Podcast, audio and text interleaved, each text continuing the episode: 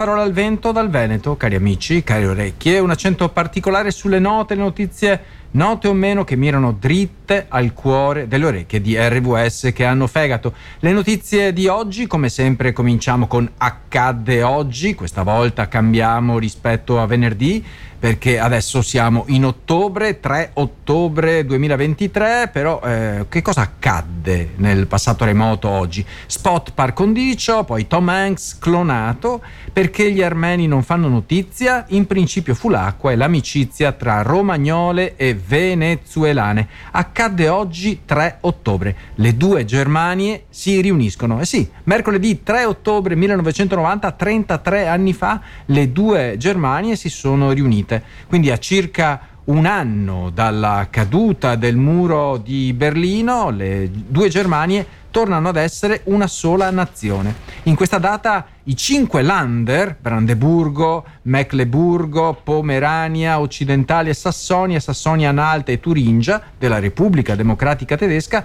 nota come Germania dell'Est, firmano il trattato di unificazione aderendo alla Repubblica Federale di Germania, cioè la Germania Ovest. Tecnicamente si tratta di un'annessione eh, dell'Est da parte della Germania occidentale e questo eh, provocherà poi nei tedeschi della ex, eh, ex eh, socialista, diciamo, un, un iniziale mm, malcontento perché sono stati annessi eh, il processo che ha fatto maturare questa decisione ha avuto il suo punto di svolta, lo sappiamo, nel 1985 con l'avvento della politica riformista di Mikhail Gorbachev che oltre a cambiare la fisionomia dell'Unione Sovietica ha anche ispirato un movimento di riforme nei paesi posti sotto l'influenza dell'ex URSS. Eh, l'ultimo via libera all'unificazione era già arrivato il 12 settembre 1990 con la firma del trattato sullo stato finale della Germania da parte di Francia, Gran Bretagna, Stati Uniti e Unione Sovietica, con quest'ultima che aveva dato il via libera all'entrata della nuova Germania nella Nato, purché non venissero stanziate truppe nella parte orientale tedesca. Poi nel dicembre dello stesso anno si sono tenute le prime elezioni libere eh, cui hanno preso parte eh, tutti gli elettori tedeschi unificati per la prima volta, premiando la coalizione di governo guidata dall'allora cancelliere Helmut Kohl. Eh, l'enorme gap economico e industriale fra le due Germanie, tra ovest ed est, eh, si ridurrà poi gradualmente negli anni, come pure tenderà ad attenuarsi lo spopolamento eh, dell'est, inizialmente povero, in favore dell'Ovest ricco e opulento. Oggi, a distanza di 33 anni, abbiamo un'unica Germania e immagino che la maggior parte dei tedeschi che si sono sempre ritenuti tali, malgrado fossero separati da quel muro eh, indispensabile all'epoca, durante la guerra fredda, eh, credo che la maggioranza dei tedeschi sia contenta ecco, di questo. E intanto Spot par condicio, eh, si intitola Spogliamoci degli stereotipi. I stereotipi sono quei luoghi comuni eh, che la nostra cultura ha, eh, della quale insomma, siamo stati imbevuti fin da quando siamo nati e le pubblicità hanno anche, hanno anche contribuito. Beh, eh, qualche eh, settimana fa, anzi l'altra settimana eh, in Italia ha preso campo una discussione legata a uno spot fatto dall'S Lunga, vi ricordate quello della pesca e quindi eh, ne abbiamo parlato anche qui su RVS Accendi la Speranza durante eh, le mie rubriche. E oggi invece eh, così mi è caduto l'occhio sulla risposta a quello spot perché qui nessuno vuole arrivare secondo. Spogliamoci dagli stereotipi e, e appare chiaramente perché eh, è stata acquistata una pagina intera su un quotidiano nazionale, poi però ne ho visto un altro, anche lì è stata acquistata.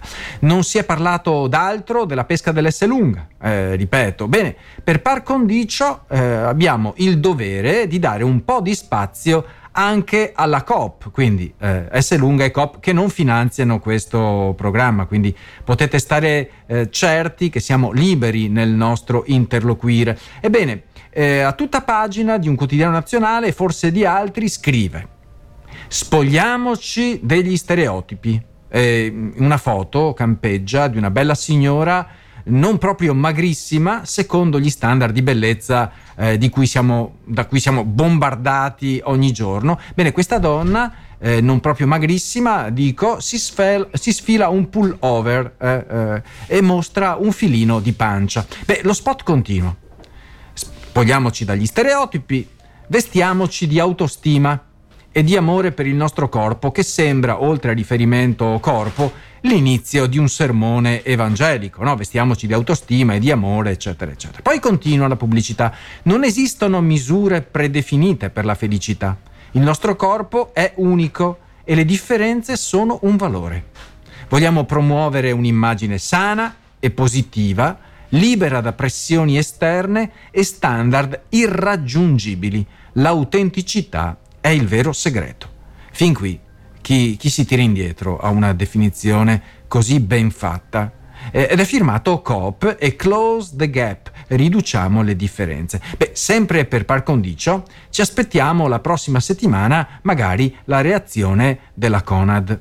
Parole al vento dal Veneto, cari orecchie di RVS, e eh, ci siamo imbattuti oggi in un trafiletto, non proprio una notizia eh, sconvolgente, ma eh, siccome ci piace, mi piace moltissimo l'attore Tom Hanks, eh, lo trovo veramente geniale, simpatico, mm, mi piace come attore, ho letto che è stato clonato dall'intelligenza uh, artificiale per uno spot e lui ha reagito dicendo è tutto falso, quell'attore non sono io. Mentre a Hollywood si sa, no, riprendono i negoziati tra le major e il sindacato degli attori, una delle star più influenti della mecca del cinema, Tom Hanks appunto, ha denunciato di essere stato clonato a sua insaputa dall'intelligenza artificiale per lo spot di un'assicurazione dentistica, addirittura con un gran sorriso, dunque bianchissimo.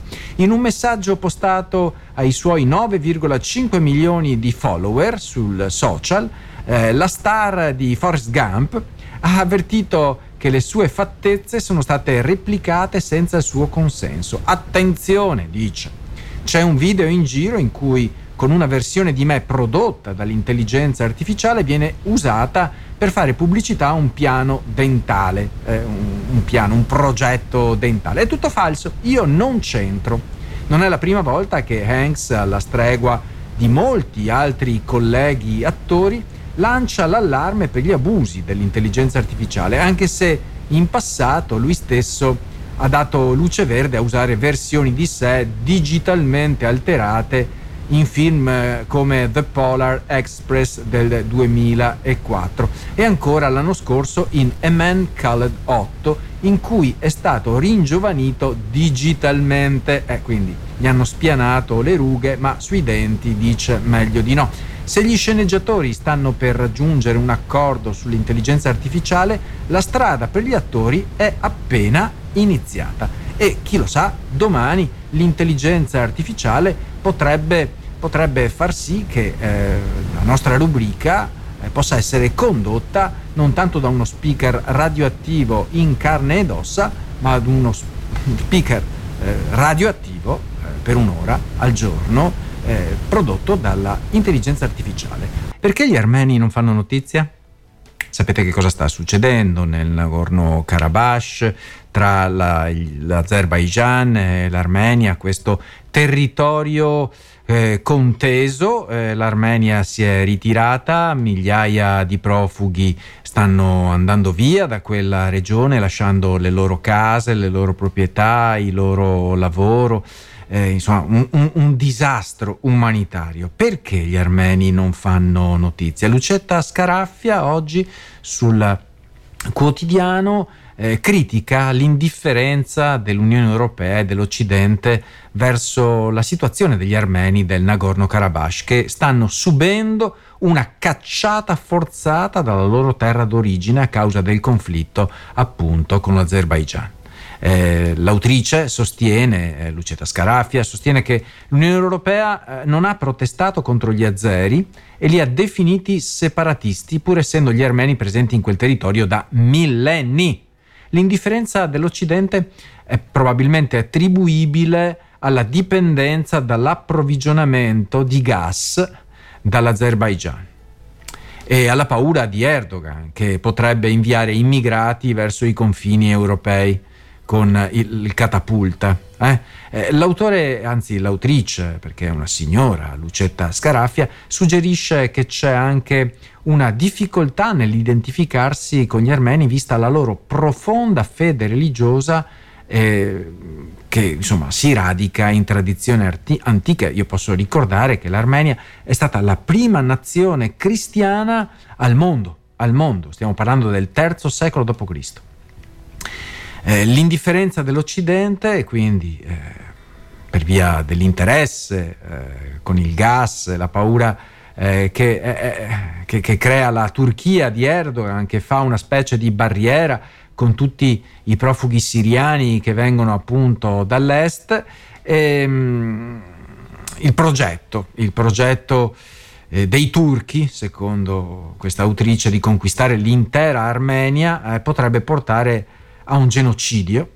E di nuovo, eh, perché è già avvenuto anche se la Turchia non lo riconosce, e l'indifferenza dell'Europa di fronte a un crimine contro l'umanità e la minaccia de- della sopravvivenza di un popolo è sicuramente eh, una nota di biasimo da, da inviarle.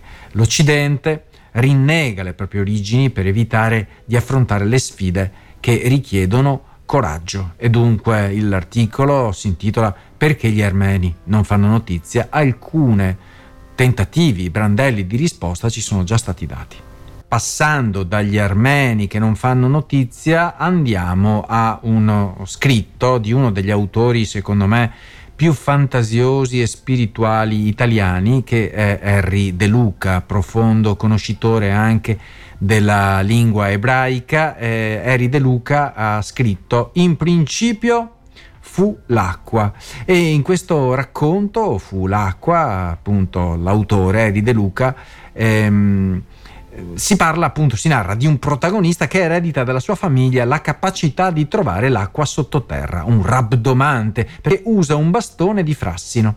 Questa abilità gli permette di essere un pastore di successo e di nutrire il suo gregge, perché lo, lo, conduce sempre verso l'acqua. Però ecco, questa dote lo rende anche impopolare tra gli altri pastori, perché trascorre lunghe settimane nel deserto a prendersi cura delle pecore e ad affrontare i predatori. Eh, il narratore dunque spiega l'importanza del fuoco durante le notti nel deserto perché protegge dal freddo e respinge i predatori e racconta anche dei rischi associabili alla stagione delle piogge quando le pecore possono essere travolte anche dalle inondazioni. Un giorno eh, il, protagonista trova una sorgente d'acqua calda e una radura accogliente in montagna. Tornando al suo villaggio dopo un lungo periodo, scopre che è stato abbandonato dai suoi abitanti e trova solo ceneri e, e resti umani. Si rende conto che un'epidemia ha colpito il villaggio portando alla morte della maggior parte delle persone. Insomma, la, la, la trama è molto intricata, ma questo protagonista, che rimane l'unico superstite, eh, si accampa all'aperto e sente una voce che lo chiama. Ma inizialmente non sa se si tratti di un essere umano o di un animale, alla fine riconosce, riconosce il proprio nome, Mosè, chiamato chiaramente. La storia si conclude con la risposta del protagonista che dice eccomi, quindi la storia di Mosè raccontata in maniera differente da questo profondo conoscitore dell'animo umano che è Harry De Luca, eh, un libro veramente da leggere perché è veramente un poeta eh, Eri De Luca. E che ne dite invece dell'amicizia? Dell'amicizia tra romagnole e venezuelane. Ha catturato il mio sguardo questo titolo un po' particolare sul Corriere della Sera. È Alejandro Marius, presidente Associación Trabajo y Persona Venezuela. Dice che piccole iniziative possono cambiare la vita delle persone. Così è iniziata la storia eh, di solidarietà tra un gruppo di parrucchiere di Cesena, pensate, e cesenatico con le colleghe venezuelane. Una volta, dice eh, Marius, Alejandro Marius, una volta mi trovavo in Italia quando l'associazione Orizzonti di Cesena ha organizzato un incontro con i rappresentanti dei parrucchieri del eh, confartigianato locale. Sì, con la nostra associazione Trabajo, eh, Trabajo y Persona dal 2009 formiamo giovani donne eh, giovani e donne in situazioni vulnerabili, anche giovani donne, in situazioni vulnerabili e persone che si occupano di insegnare come, come poter sviluppare lavoro agli imprenditori di diverse città venezuelane. È bastato condividere le difficoltà affrontate dalle parrucchiere in Venezuela che i parrucchieri romagnoli si sono attivati subito. Così è nata l'iniziativa La bellezza fa beneficenza un paio di volte l'anno eh, Orizzonti organizza giornate di raccolta fondi grazie al lavoro donato dai parrucchieri italiani. Quando recentemente le alluvioni hanno colpito la Romagna, eh, le parrucchiere venezuelane si sono subito attivate e hanno donato parte del proprio reddito alle colleghe romagnole. Spettacolare e commovente. Se ne è occupata Gloria Rattia, un'insegnante che con gli studenti della città di Maracay ha dato qualche lezione e tagliato i capelli a chi arrivava eh, per dare il proprio contributo. I soldi raccolti non sono molti, va detto, ma per queste donne ha rappresentato un enorme sacrificio, simbolico.